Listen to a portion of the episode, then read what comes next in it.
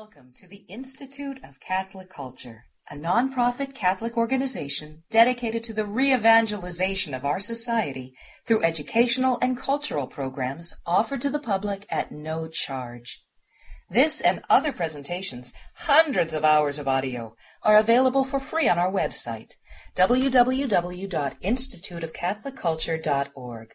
There you can listen to or download educational programs related to all aspects of our divine faith, and you can review our schedule of upcoming events. We hope you can join us in person. us this day our daily bread, and forgive us our trespasses, as we forgive those who trespass against us. Lead us not into temptation. For thine is the kingdom and the power and the glory of the Father and of the Son and of the Holy Spirit, both now and ever, and unto the ages of ages. Amen. Most Holy Lady, Mother of the first priest, pray for us. Please join me in welcoming Robert Reilly.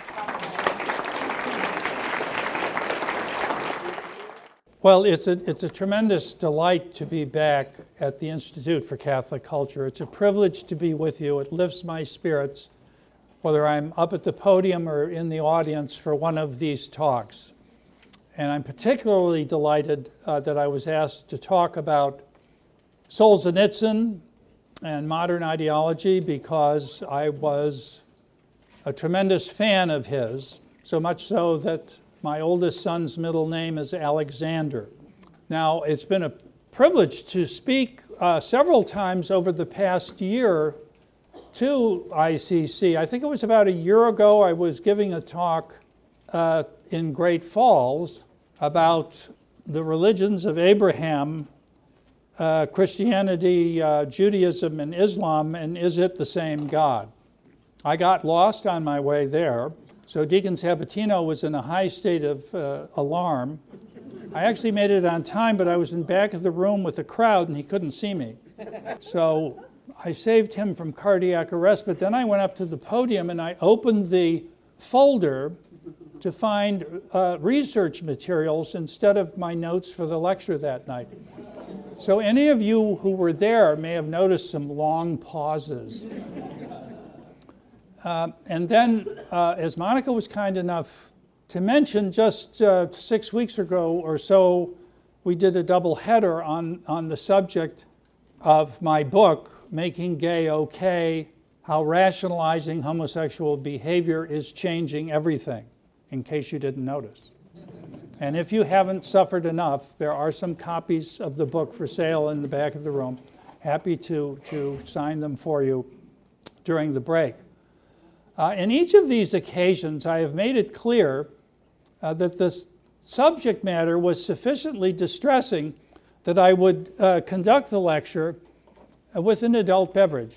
that was certainly the case with uh, Islam, uh, certainly the case with the so called homosexual marriage. And I think atheism qualifies for a, a drink, don't you?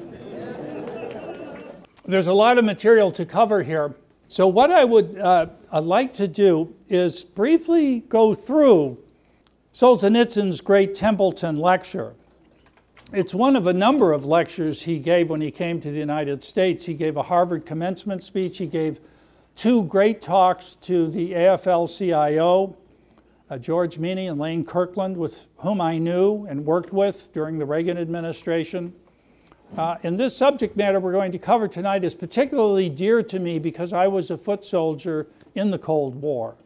And I worked on these issues and actually with some of the people we'll talk about this evening. So we'll go through the, the, the talk itself, pointing out a couple of important things. Then, what I would like to do is take you through the structure of ideological thought which is what Solzhenitsyn so brilliantly did in his lectures.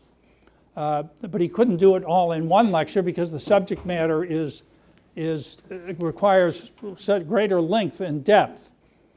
And the reason why this is still relevant to us today is because we're, even though Marxism has been discredited in most of the world, the structure of the ideological thought underlying Marxism is still very much alive.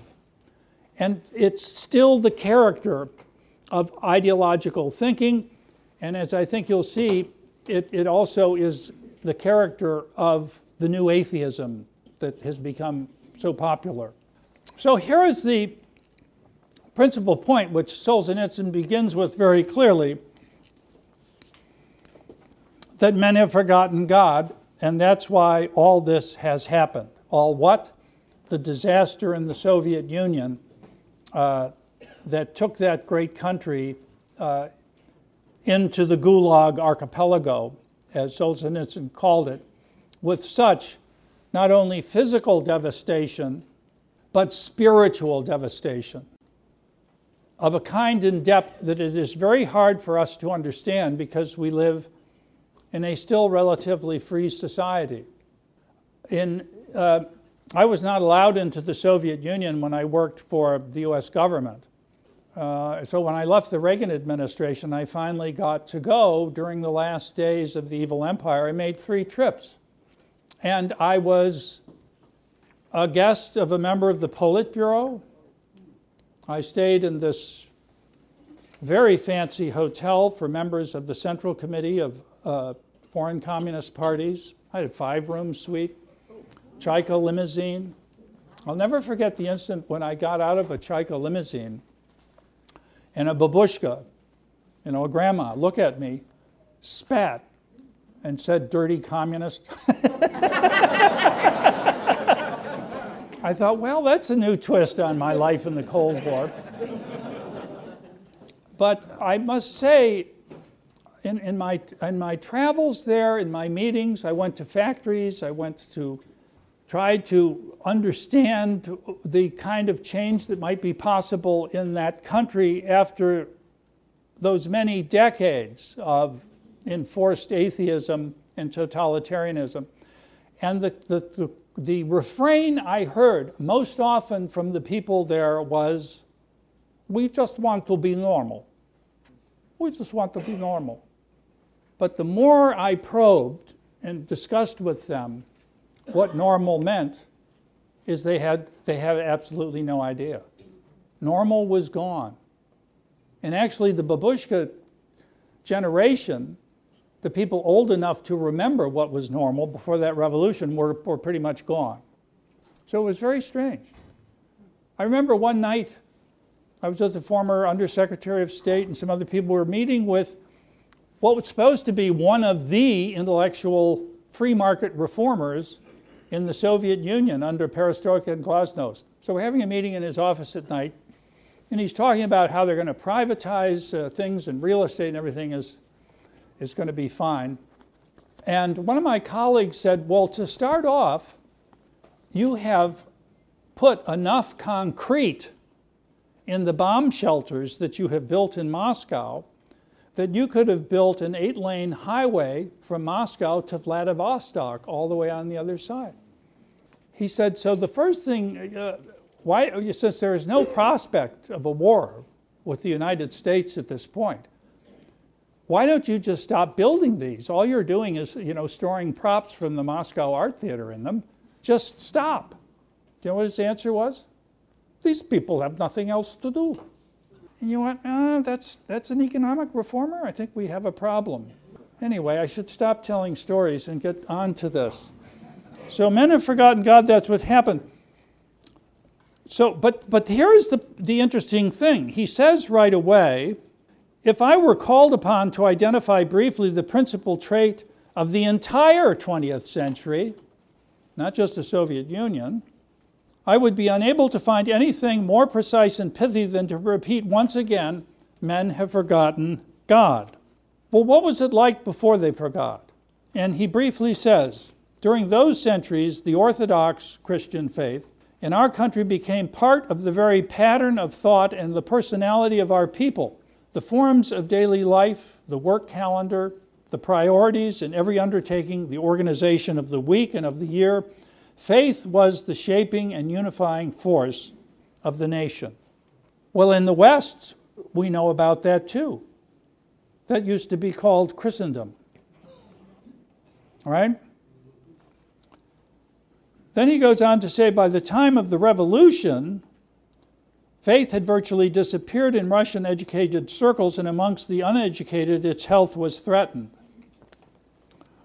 I wonder, do you think faith has disappeared in the educated circles in the United States, on the media and the academy and so forth? Yeah. So I think what he says is relevant here. It was Dostoevsky, once again, who drew from the French Revolution and its seeming hatred of the church the lesson that, quote, revolution necessarily begins with atheism, unquote. We'll go on to see why that is so, that atheism is the foundation of revolution. But the world had never before known a godlessness as organized, militarized, and tenaciously malevolent as that practiced by Marxism. Within the philosophical system of Marx and Lenin, and at the heart of their psychology, hatred of God, hatred of God is the principal driving force, more fundamental than all their political goals and economic pretensions. Militant atheism is not merely incidental or marginal to communist policy, it is not a side effect, but the central pivot.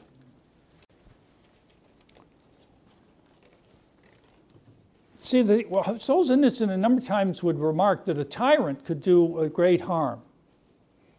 Uh, but, when the, he, but since his tyranny uh, was in his person, once he was gone, so was that harm the problem he pointed out in communism and other totalitarian ideologies is it institutionalized the evil.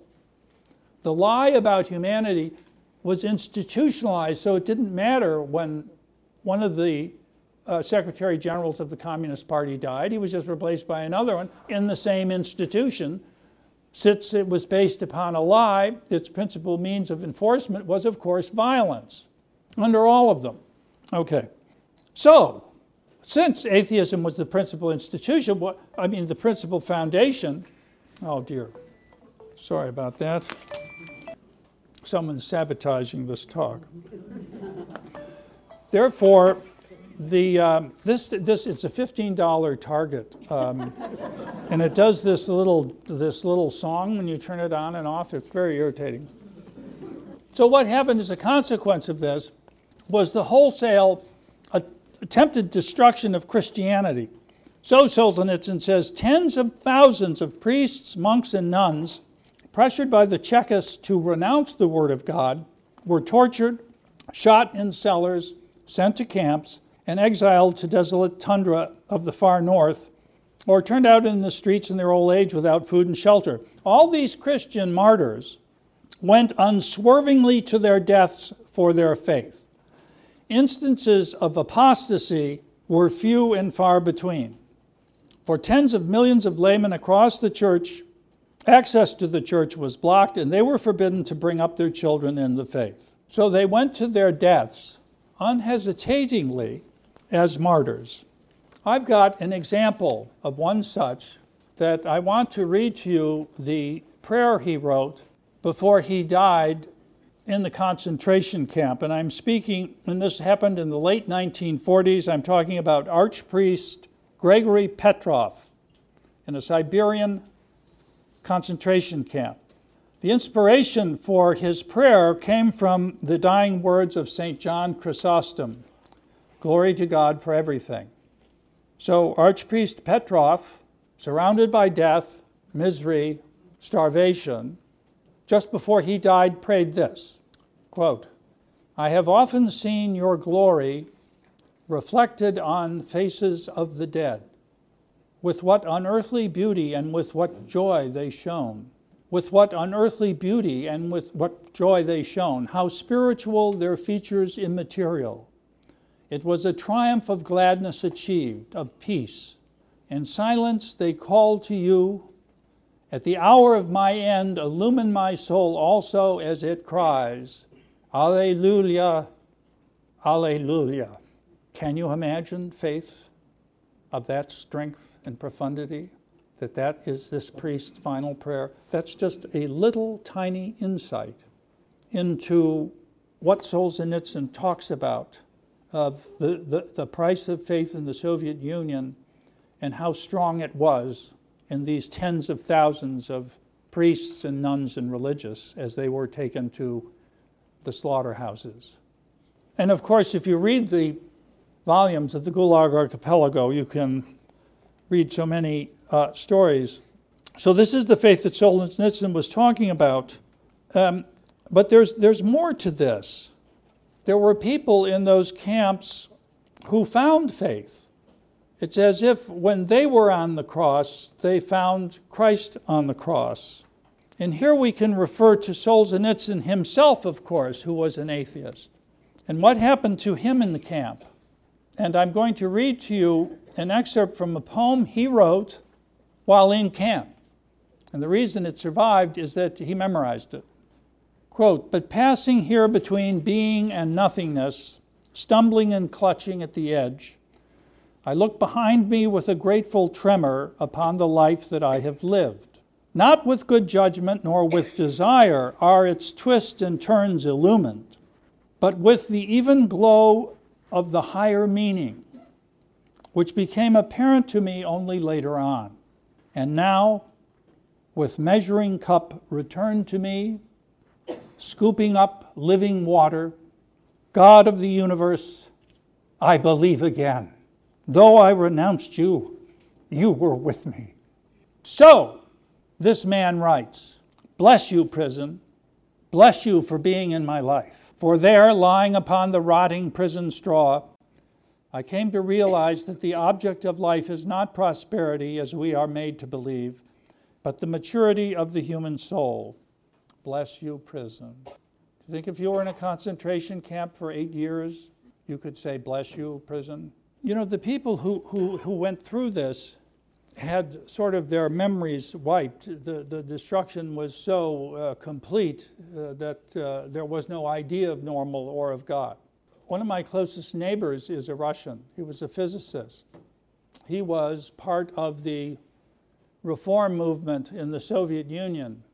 His father had been uh, the conductor of a Soviet army orchestra. And of course, he had had, there was no religion in his family, there was no God. How could you be a Soviet army conductor? And of course, you're a member of the party. So Victor moved here and um, began wondering about things. He began reading the New Testament. He came to me and said, these, I think these, these claims in which, um, sorry, it belongs here, these claims uh, in which Jesus is supposed to have claimed to be divine, the Son of God, all of these can be understood in, uh, in terms of the local circumstances to mean something else. And I said, no, no, Victor, that's, that actually isn't possible. The claims are unambiguous. This is why the Pharisees tore their garments, which is what they would do in the face of blasphemy. When you say, Before Abraham was, I am, Everyone knew he was claiming divinity and equality with God. Um, so I gave Victor a book about this in which the claims to divinity were gone over. And a year ago, he was baptized in the Russian Orthodox Church. And then Victor went back to one of his visits. He wasn't from Moscow, he was from down in the south, and was able to find the graves of his relatives who had been killed by Stalin. So, this long effort at recovery recovery of memory of the lost. Was a ter- terribly moving, hard experience for Victor to go to those graves. But it was a recovery of memory, just as a recovery of faith to, to restore a wholeness after this kind of devastation. It can't be done quickly when it's, the damage is that deep. Now, Solzhenitsyn also mentions in one of his other talks this kind of bravery. And he says, Quote, let's take Vladimir Bukovsky as an example. It was proposed to him, all right, we'll free you. Go to the West and shut up. And this young man, a youth today on the verge of death, this was back in the 70s, this youth today on the verge of death said, No, I won't go this way. I have written about the persons whom you have put in insane asylums. You release them, and then I'll go to the West. This is what I mean by that firmness of spirit to stand up against granite and tanks. Vladimir Bukovsky, whom I got to know pretty well and worked on some projects with him and a group he was running called Resistance International. And I was talking with him one night. He was at my house for dinner. And I told him, I remember Vladimir in this age of the anti hero. I was watching the news one night. I think I was in the army at the time, early 70s. No, no, I was uh, even late 60s. And Bukovsky had gotten out of prison. He was one of the few periods in which he was free before he was arrested again. And he took a, an American television reporter into a Moscow park and said, Film this and take the film out. So I watched, riveted, as this man said, I am out of a psychiatric prison, and while I still have the use of my faculties, I want to tell the truth which he then went on to do about the Soviet Union. And of course, what they did to people like Bukovsky is they'd strap him in a bed and shoot him up with sulfazine. And if you have too many applications of the sulfazine, your brain is gone. And Vladimir knew this would be done for him again, uh, particularly if this tape got out of the Soviet Union. So he took this moment of truth, this opportunity for truth, at the price of his own mind to do it. So when I watched this tape, I said, The anti heroes, no heroes? Look at this man.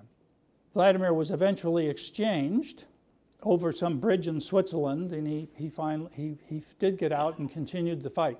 And I was talking to Vladimir about faith and God and so forth, and we recalled that scene in the Moscow park because the reporter got it out and it was shown. That's how I could see it. And he said to me, Do you know, you know what I was doing, don't you? And I said, What? and he went, Now. However, Solzhenitsyn goes on to say, the West's own historical evolution has been such that today it too is experiencing a drying up of religious consciousness.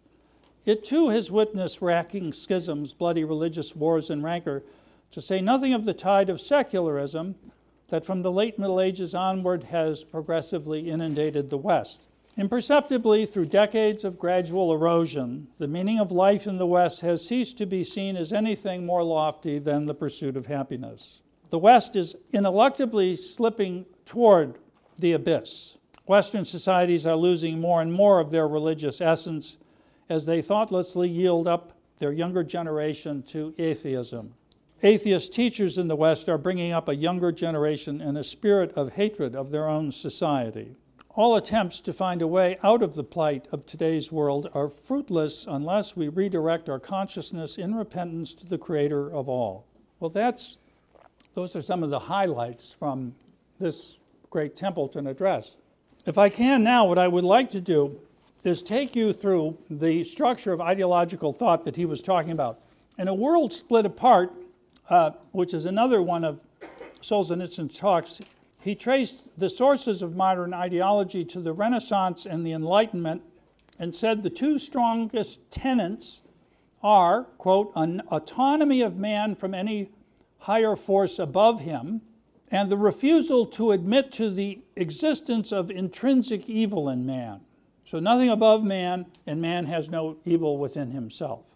Now that's very interesting because everyone has the common experience of evil. Um, Everyone desires to be happy but experiences unhappiness. And then there is that great evil of death itself. So we seek and find nothing adequate in this world to satisfy our deepest longings and yearnings. So we've always been confronted with the fact of evil, and everyone admits there's something radically wrong with the world. However, the Judeo Christian revelation and tradition, aside, hi, Monica. That's right, it's a 30 minute one, so I only have an hour worth of material to go through, so we'll have to pick up the pace. Um, so, Christianity and Judaism locates the source of that evil not extrinsically, not uh, in God Himself, as did so many of the ancient mythologies. There was a demiurge of good and a demiurge of evil contesting for control of creation, and that's why we had eruptions and things, all manifestations of the fight between the two demi. No, no, no. As we know from Genesis, God is all good and everything he made was good. So, how did this evil enter the world? It entered through man, through his, the, his will, the misuse of his freedom. And this is what threw creation out of kilter. But Christianity then also offers an answer to the problem of evil and to that great final evil of death by, as Archbishop Sheen used to say, giving the world the only wound it has ever suffered an empty tomb on Easter morning. That empty tomb broke the grip of evil and death over us through the death and resurrection of our Lord, which makes then comprehensible the view of man, his existence, the meaning of it, the richness of suffering, which you could see reflected in what I've already recounted to you from Solzhenitsyn and the others. Bless you, Prism. The embrace of and the redemptive meaning of suffering in our Lord Jesus Christ that then transforms into, in cooperation with His grace, a salvation in eternity transcendent to this world. So, this is how we made sense of things. This is how the the, the period of which Solzhenitsyn spoke about the reign of faith, this was, this was the reign of faith, both in Christendom and in Eastern Orthodoxy. So the purpose of man was firmly embedded in the natural and divine order of things. And if man could not feel at home here, he had the reassurance that he was meant for elsewhere. As St. Augustine said in those unforgettable lines, My heart is rest no, our hearts are restless. Thou hast made us for thyself, O Lord, and our hearts are restless until they rest in thee. Now, if we want to get to the structure of modern ideology, we have to understand that it feeds off of Christianity and of the view of reality I just gave you.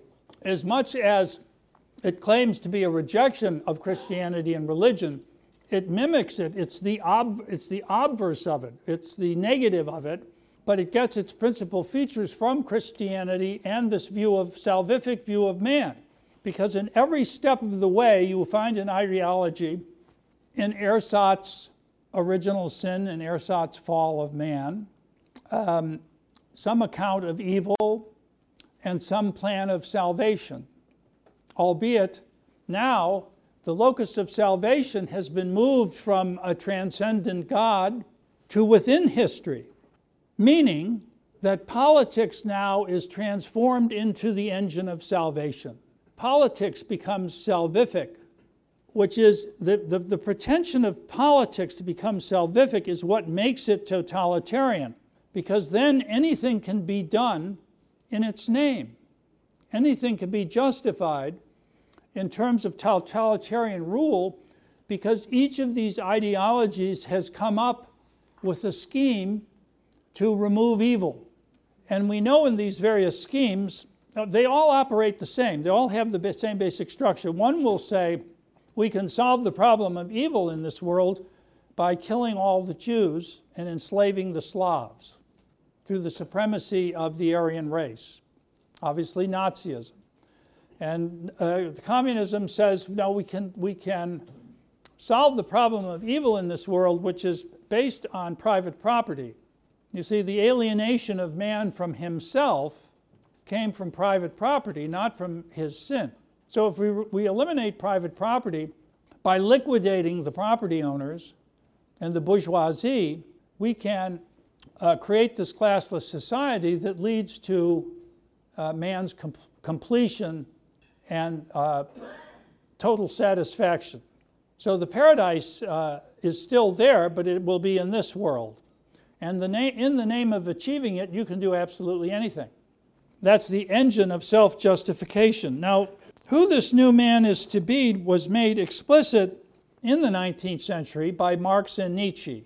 And before anyone can get away, I'm going to go into the metaphysics of this mad enterprise. So we know the terms in which they themselves spoke of it, and you'll see uh, the relevance of it to this day. Both Nietzsche and Marx spoke in terms of classical metaphysics. They posed the problem of the human condition in the familiar metaphysical terms of existence and essence. Marx described, described communism as, quote, the true resolution of the conflict between existence and essence. It is the riddle of history solved and knows itself as this solution, unquote.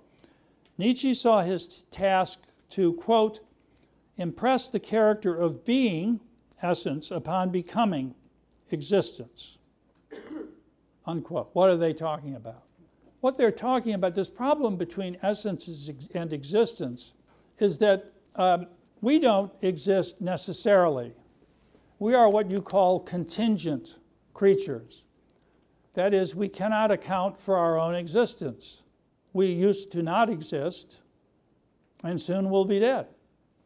Be contingent, but everything within our experience is contingent. Nothing accounts for its own existence. Why not? Because once it wasn't, then it is, and soon it will pass out of existence again. That happens to all creatures. It happens to physical things that decay, decay and rot and, and dissolve. So nothing we know of is not contingent. Nothing we know of can account for its own existence. And therefore, we are naturally led to conclude that there must be a being who is the cause of his own existence. Because you can't logically say, well, I came from my father and he from his grandfather, great grandfather, and we can just keep going back and that accounts for it. No, it doesn't you, because it's, it's illogical to have an infinite regress of beings who are caused, because there could never have been a beginning. And if there was a beginning, it would have to be from a cause whose essence is his existence. It had to be from an uncaused cause. And how does Yahweh introduce himself to Moses? I am who am. I am the uncaused cause. And thus, when our Lord, in one of the most electrifying statements ever made, said before Abraham was, I am, he's going back to, to Moses and Yahweh and referring direct, I am.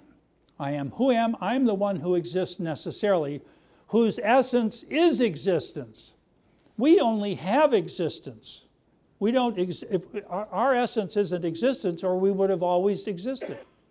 We would have been inter- eternal beings instead of being, as we are, immortal, in the sense that our existence, having been created by God, we will always exist. So, this is the problem that Nietzsche and Marx are talking about. How can, first of all, we've gotten rid of God, right? The essence of our revolution is atheism, no God. But we've got a problem on our hands now, and it's the problem of essence and existence or being and becoming. What are they going to do? They acknowledge this metaphysical problem. The modern enterprise tries to solve the problem of human existence, of evil, here in this world without God. Not having God provides the hope for certain advantages. The great hope of nihilism, in Nietzsche, as Nietzsche expressed it, is that, quote, man will rise higher when he ceases to flow into God, unquote. Man will rise higher when he ceases to flow into God, unquote. And he's drawing on the 19th century German Feuerbach, who said man is alienated from himself because he's assigned what should be his to this mythical creation of God uh, in other words, it's the reverse of the Promethean, uh, the Promethean myth, in which you know, man stole fire from the gods. No, no, says Feuerbach and Nietzsche, it is God who stole fire from man, and our project is to get it back. And in essence, to make man God, right? Now, Marx said, quote, the religion of the workers has no God because it seeks to restore the divinity of man, unquote. The divinity of man without God. What, what could that possibly mean? It, could, it means making man God. So now, on what basis did these modern ideologues uh, decide on the inadequacy of Christianity and of God, that they would undertake this project to themselves become God? Was there some research project that produced this? Was it a discovery of some new truth? Nietzsche's answer is decisive. Quote, now it is our preference that decides against Christianity, not arguments, unquote. So God's death is willed, not discovered. It's a matter of choice. Nietzsche's Zarathustra says, quote, If there were gods in existence, how could I endure not to be a god? Unquote. And now we get back to Solzhenitsyn's remarks about Lenin, quoting from Lenin, we must hate. Hatred is the basis of communism. Unquote. Now, the willful anti rational nature of this enterprise is clear in Marx because he forbade his followers from even thinking upon the matter of contingency.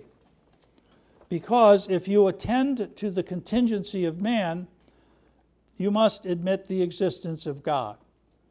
You see, there could have been some excuse uh, if we could say that the world itself is eternal, which of course is what some of the ancients believed.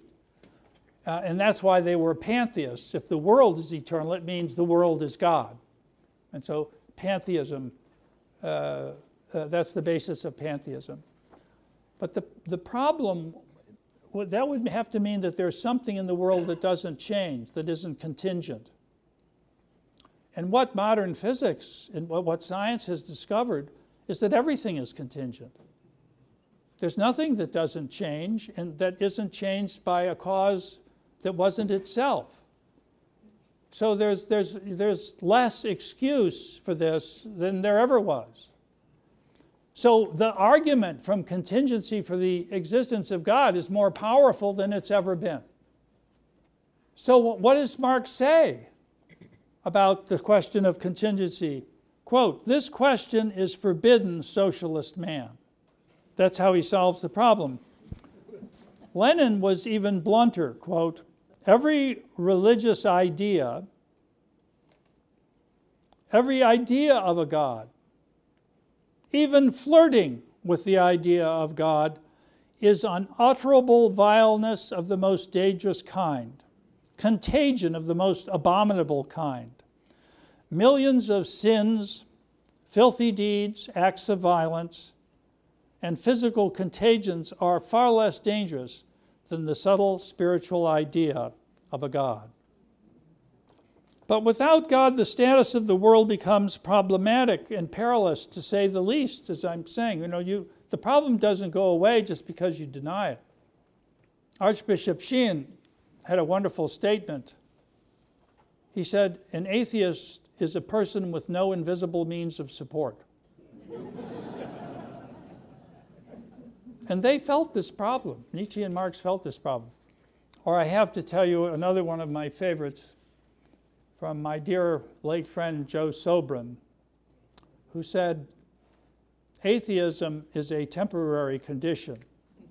You recover from it when you die.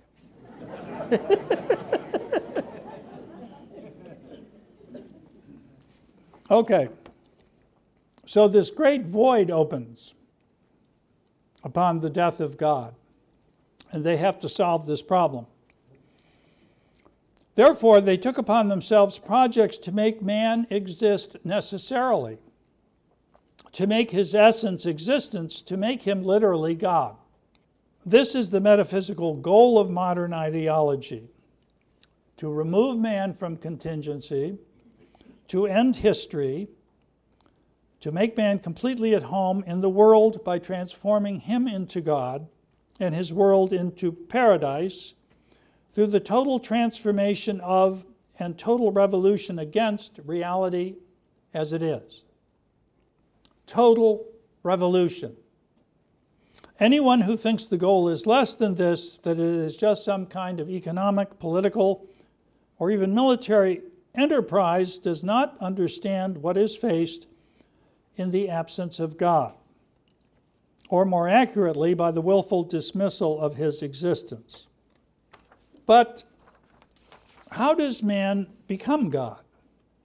How does he become the cause? Well, the first thing he has to do is to deny the existence of anything that doesn't come under his power. So the first thing you have to do is simply deny the reality of anything you can't control. and accept as reality only those things which you can bring under your control. And of course, the means of control for these modern ideologues is the totalitarian state and the secret police, and also their idea of science that will give them the absolute power uh, to transform reality. So they have to abolish truth. That's, that's the first objective. Once truth is removed as an obstacle, all that is required is the acquisition of unlimited power. Modern ideology is the philosophy of unlimited power. Lenin made this explicit in Marxism, quote, the scientific concept of dictatorship, note scientific concept of dictatorship, is the acquisition of unlimited power, resting directly on force, not limited by anything, not restrained by any laws or any absolute rules, nothing else but that. Unquote. Could that be clearer? In the Communist Manifesto, Marx emphasized communists, quote, openly declare that their ends can only be attained by the forcible overthrow of all existing institutions, unquote. Now, the central premise here is that if you can control, hi Monica, all the circumstances of man's existence, you can then change man himself. So, the premise of all of this, of course, is that there is no such thing as nature or natural law. If that existed, it, the enterprise would uh, philosophically be impossible to undertake. So we're going to you in order this is the fundamental transformation of man into the new man, into the Homo Sovieticus, or into the Aryan Superman of Nietzsche. But the only way you could do that is the fundamental transformation of man by totally controlling the, the circumstances under which he lives. And for Marx, it was man is a product of the means of production, and thinking is simply an excrescence of material forces. So you're not going to persuade anyone, they can only think according to how they're determined by the means of production. So you change the means of production. That changes how he thinks and he uh, his fundamental nature. So this was the object, and this is why uh, required totalitarian uh, control, and it's also why anyone who didn't conform with their theory was considered uh, just not only disposable, uh, but, but whose, whose elimination was necessary for the success of the transformation. So the Jews and the Gypsies and the Slavs, that was necessary for the Thousand Year Reich and the triumph of Nietzsche's Superman. The elimination of the bourgeoisie, the elimination of priests and nuns, uh, property owners, of intellectuals, this was required for the construction of a classless society and ultimately of communist man. I am absolutely amazed, you know, by the claims I knew Christopher Hitchens. Have you ever heard of his name? You know, God is not great, Christopher Hitchens. Um, who, who claimed that uh, religion is responsible for the, the greatest violence. I just don't know how he could possibly have maintained that. As Solzhenitsyn says in his address, not counting the fatalities from war, in the Soviet Union, which by themselves in World War II were 20 million, the Soviet Union disposed of some 60 million of its own citizens. Not in time of war, that's a state doing that to its own, well, they weren't citizens, own subjects in the name of this transformation. And we know, of course, the close to 12 million in the Nazi concentration camps and of course, the, the scores of millions in communist China, the elimination of somewhat one third of the Cambodian population by Pol Pot. The, the horror list goes on. All based on atheism, all based on this metaphysical transformation of man. So the attempted deification of man has backfired into the charnel houses and slave camps of the various gulags. Those aspiring to be gods have become worse than animals. The great hope of nihilism was, from Nietzsche, you will recall, man will rise higher when he ceases to flow into God. But in God's absence, the distinction dissolves not only between God and man, but also between man and animal. Nicholas Berdyaev, a great Russian philosopher, said, Where there is no God, there is no man either. Or, as my friend Paul Eidelberg pointed out, unless there is a being superior to man, nothing in theory prevents some men from degrading other men to the level of the subhuman. Thus, emancipated from the oppression of what was above him, the transcendent, man has found himself under the tyranny of that which was below him. Chris, the great Christopher Dawson warned, quote, when the prophets are silent and society no longer possesses any channel of communication with the divine world, the way to the lower world is still open and man's frustrated spiritual powers will find their outlet in the unlimited will to power and destruction. So, man, through modern ideology, has tried to make his home here, and he has found his home is hell. Now, Solzhenitsyn elsewhere said, quote, this split in the world is less terrifying than the similarity of the disease afflicting its main sections. Unquote. What he means here is that many of these same assumptions are shared in the West, the ones that I have laid out. Complicity in the sense that the same materialistic assumptions about man's nature are fundamentally shared with this ideology. As Solzhenitsyn said, man, the master of the world, does not bury any, any evil within himself, and all defects of life are caused by misguided social systems, which must therefore be corrected. And we have no higher uh, task than the attainment of happiness on earth. Um, well, this is. Um, do I have time to talk about a few of them? No. Uh, what does that, that mean? What?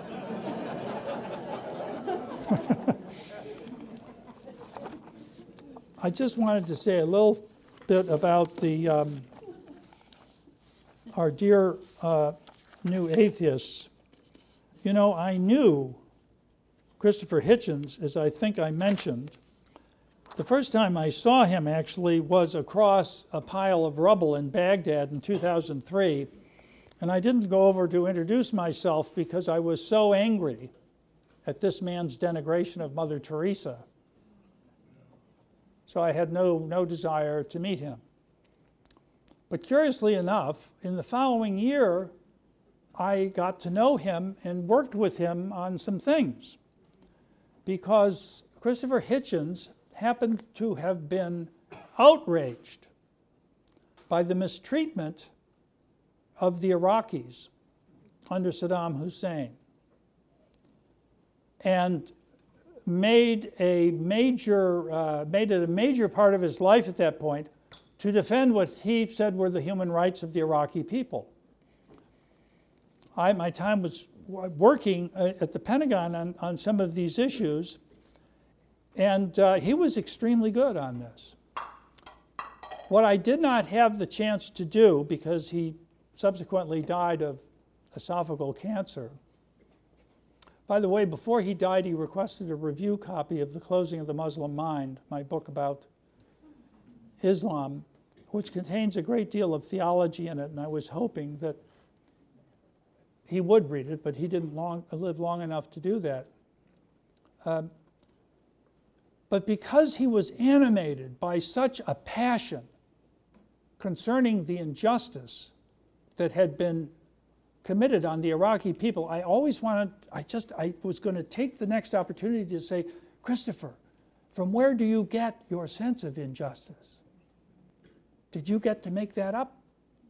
Or is there some standard in objective reality that lets you know to be outraged at this injustice?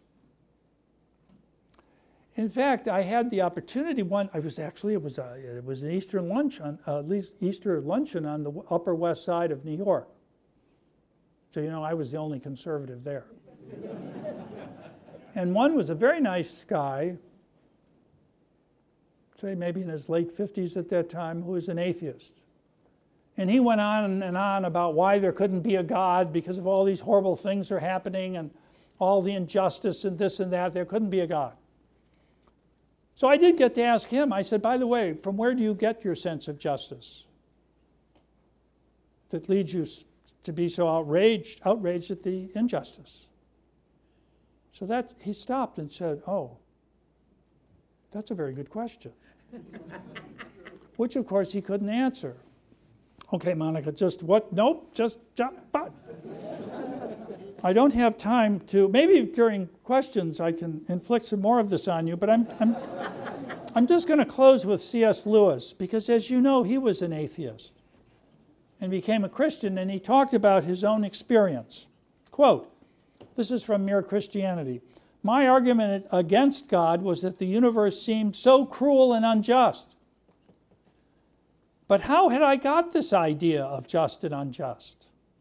A man does not call a line crooked unless he has some idea of a straight line. What was I comparing this universe with when I called it unjust? Of course, I could have given up my idea of justice by saying it was nothing but a private idea of my own. But if I did that, then my argument against God collapsed too. For the argument, the argument depended on saying that the world was really unjust, not simply that it did not happen to please my private fancies. Thus, in the very act of trying to prove that God did not exist, in other words, that the whole of reality was senseless, I found I was forced to assume that one part of reality, namely my idea of justice, was full of sense. Consequently, atheism, atheism turns out to be too simple let me end there, and um, I'll be back there to sign any copies of uh, my book from you, and back to Monica.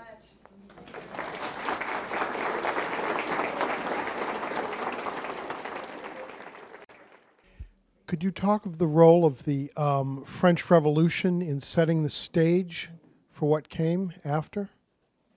Solzhenitsyn himself in this lecture talks about uh, the French Revolution and Dostoevsky's references to the French Revolution as the progenitor of this, sort of the prototype of all future revolutions.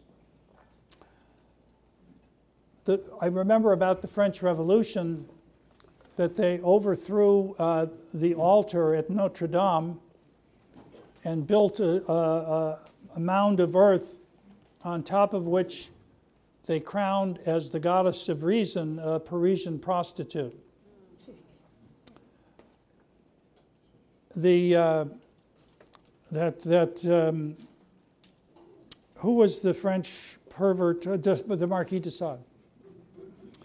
As the Marquis de Sade said, it is necessary not to only kill all the gods, but to kill God Himself for the success of the revolution. Um, so, this hatred, and then, of course, as it was seen in the uh, executions uh, of the aristocrats and of the priests and of the nuns, nuns rounded up for doing nothing but practicing their faith and being beheaded. I've been to France many, many times, and I usually take an anti Jacobin pilgrimage to sites where they they arrested these priests or nuns uh, and executed them. So it's, it's the prototype, it was animated by that hatred and this desire to reconstitute reality metaphysically through force. Is it the perception in the eyes of the revolutionaries that the church was closely associated with the government, the royalty, the monarchy, that they were overflowing you know, and Mexico, for example, is, is another example. And would you contrast that with, say, the American Revolution and other Latin American revolutions in the early part of the 19th century? Yes, well, th- that in fact was the case. That the church had become too closely associated with the regime, and they had been too much turned into national churches uh, under the control of the king. Uh, after the Reformation, before the Reformation, the distinction between the two swords, the civil sword and the, the ecclesiastical sword, was very clear. After the Reformation, the, the churches became national. And, and this, of course, was particularly true of Protestant churches, but that leached over into Catholicism, where the kings of Spain and France were only too happy to get more control over the church and to once again start appointing the bishops or not allowing any bishop that they hadn't approved of. So there was this unfortunate, during the, the, the, period of absolutism, this unfortunate identification with the church and the regime. And of course, it's taken, it takes huge amount of time to recover from that identification the anti clericalism in France and so forth, because uh, the, the church still hasn't recovered from that identification.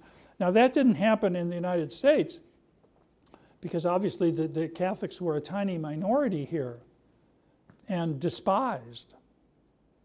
Uh, there was a huge amount of anti Catholicism here uh, in the 18th century, which was only gradually overcome, though the American founding was welcomed by Catholics because of the freedom of religion. So the, the report back from uh, Bishop, Bishop Carroll to the Pope was this is the best thing that could have happened to us. Even though, of course, anti Catholicism lasted for a considerable, a greater period. And now it's back. Mr. Reilly, could you comment on the co opting that has occurred with Catholic social teaching by community organizers like Saul Alinsky and others who have basically not only co opted but infiltrated the church at the highest levels? And could you comment on how that has affected the course that we find ourselves on today? Well, I think that John Paul II was the great champion in making very clear that liberation theology uh, was uh, an enormous distortion of the faith. And no one would have known that better than John Paul II because he lived through both ideological horrors of the 20th century, Nazism and communism. So when he saw the infiltration of communism into the church in liberation theology, and uh, in Latin America, he was very, very clear about it. But that temptation exists always to, uh, you know, put down the cross and pick up the machine gun. To, to think that you can achieve what an intra historical perfection. The, I mean, the, Christianity makes very clear, you, no, no, that you, you're going to struggle with evil. You're not going to eliminate evil here. Politics cannot eliminate evil. That's a spiritual problem that can only finally be addressed before the judgment seat of God. And as soon as you try to immanentize that and say, no, we are going to do this inside of history through our own power, you get the terrible distortion of the church uh, and the loss of its mission. With the fall of uh, Soviet communism, how are the Russian people doing at remembering God? The fact that they're not doing too well is the symptom of the depth of the devastation. There's nothing I could have wished for them more than a recovery of their faith, as exhibited in my friend about whom I told you, who was baptized a year ago. Some of that has happened in Russia. Uh, churches have been rebuilt. I can remember in one of my trips to the Soviet Union, I went to Our Lady of Kazan Cathedral, which had been turned into a museum of atheism. And here they had these pathetic dioramas of, of going through history showing, well, there's no religion here, there's none here, trying to explain everything in terms of something other than what it was. So it was the Museum of Atheism. And when I went back to my luxury Central Committee hotel, I was had with me um, the great Hungarian priest, Father Stanley Jaki, who was part of the seminar we had put on. And he had gone somewhere else. So he said, Bob, how was the how, how was what you saw? And I said, Well, it was an atrocity that they turned Our Lady of Kazan Cathedral into this museum of atheism. He was a very energetic man. He said, Do not worry, she will get it back. and lo and behold, I remember the day when I opened the newspaper and read about the reconsecration of Our Lady of Kazan Cathedral. Uh, so one hopes and prays for this kind of thing, um, but again, they had no normal. They, they, they, they didn't know what normal was. They had lost all those reference points. And the other problem is, to be quite frank, since I was asked about the identification of the Catholic Church with the royal regime, is the identification of the Orthodox Church with the communist regime. Because it was allowed to exist only to the extent that it was controlled. So there's no question that the upper reaches of the Russian Orthodox Church were compromised by the KGB, by the Central Committee, compromised and controlled. I remember another harrowing scene during our conference in Moscow. We put on a conference in 89, What You Need to Know About Western Civilization. Boy, I can tell you that was interesting and there was a, a priest came up to us, an Orthodox priest. And he was wearing a pectoral cross, I think, so maybe, I don't know whether he could have been a bishop, but it was, it was creepy. He came up and spoke with Father Jaki, had given a great talk. I'm standing with Father Jaki. He came up with Father Jaki, and he, he held his cross as if he were hiding it. Held the cross, but and the other thing I noticed is he wouldn't look us in the eyes. He's always looking here or he's looking there. And he said, Well, you must realize how much we have suffered, how much the church has suffered here.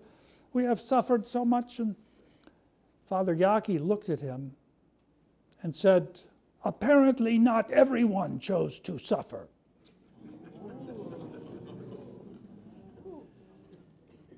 Because it was more or less clear that this was one of the compromised people. Therefore, this identification, sorry, I didn't mean to alarm you.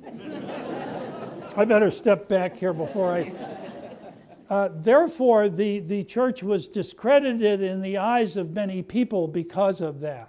So it has to, it not only has to recover from the wholesale slaughter that it underwent, it has to recover from this compromise so that people can be confident in it when, when they try to recover their faith. So that's a very, very long process. You know, it's only been 25 years, and, and they were bludgeoned for much longer than that. Uh, but to the extent to which they have any hope of recovery, it has to be that spiritual recovery. So as we prayed for many, many decades, remember after Mass, if you people as old as I, we always prayed for the conversion of Russia. And we, I think we still should. Thank you very much. Thank much. you.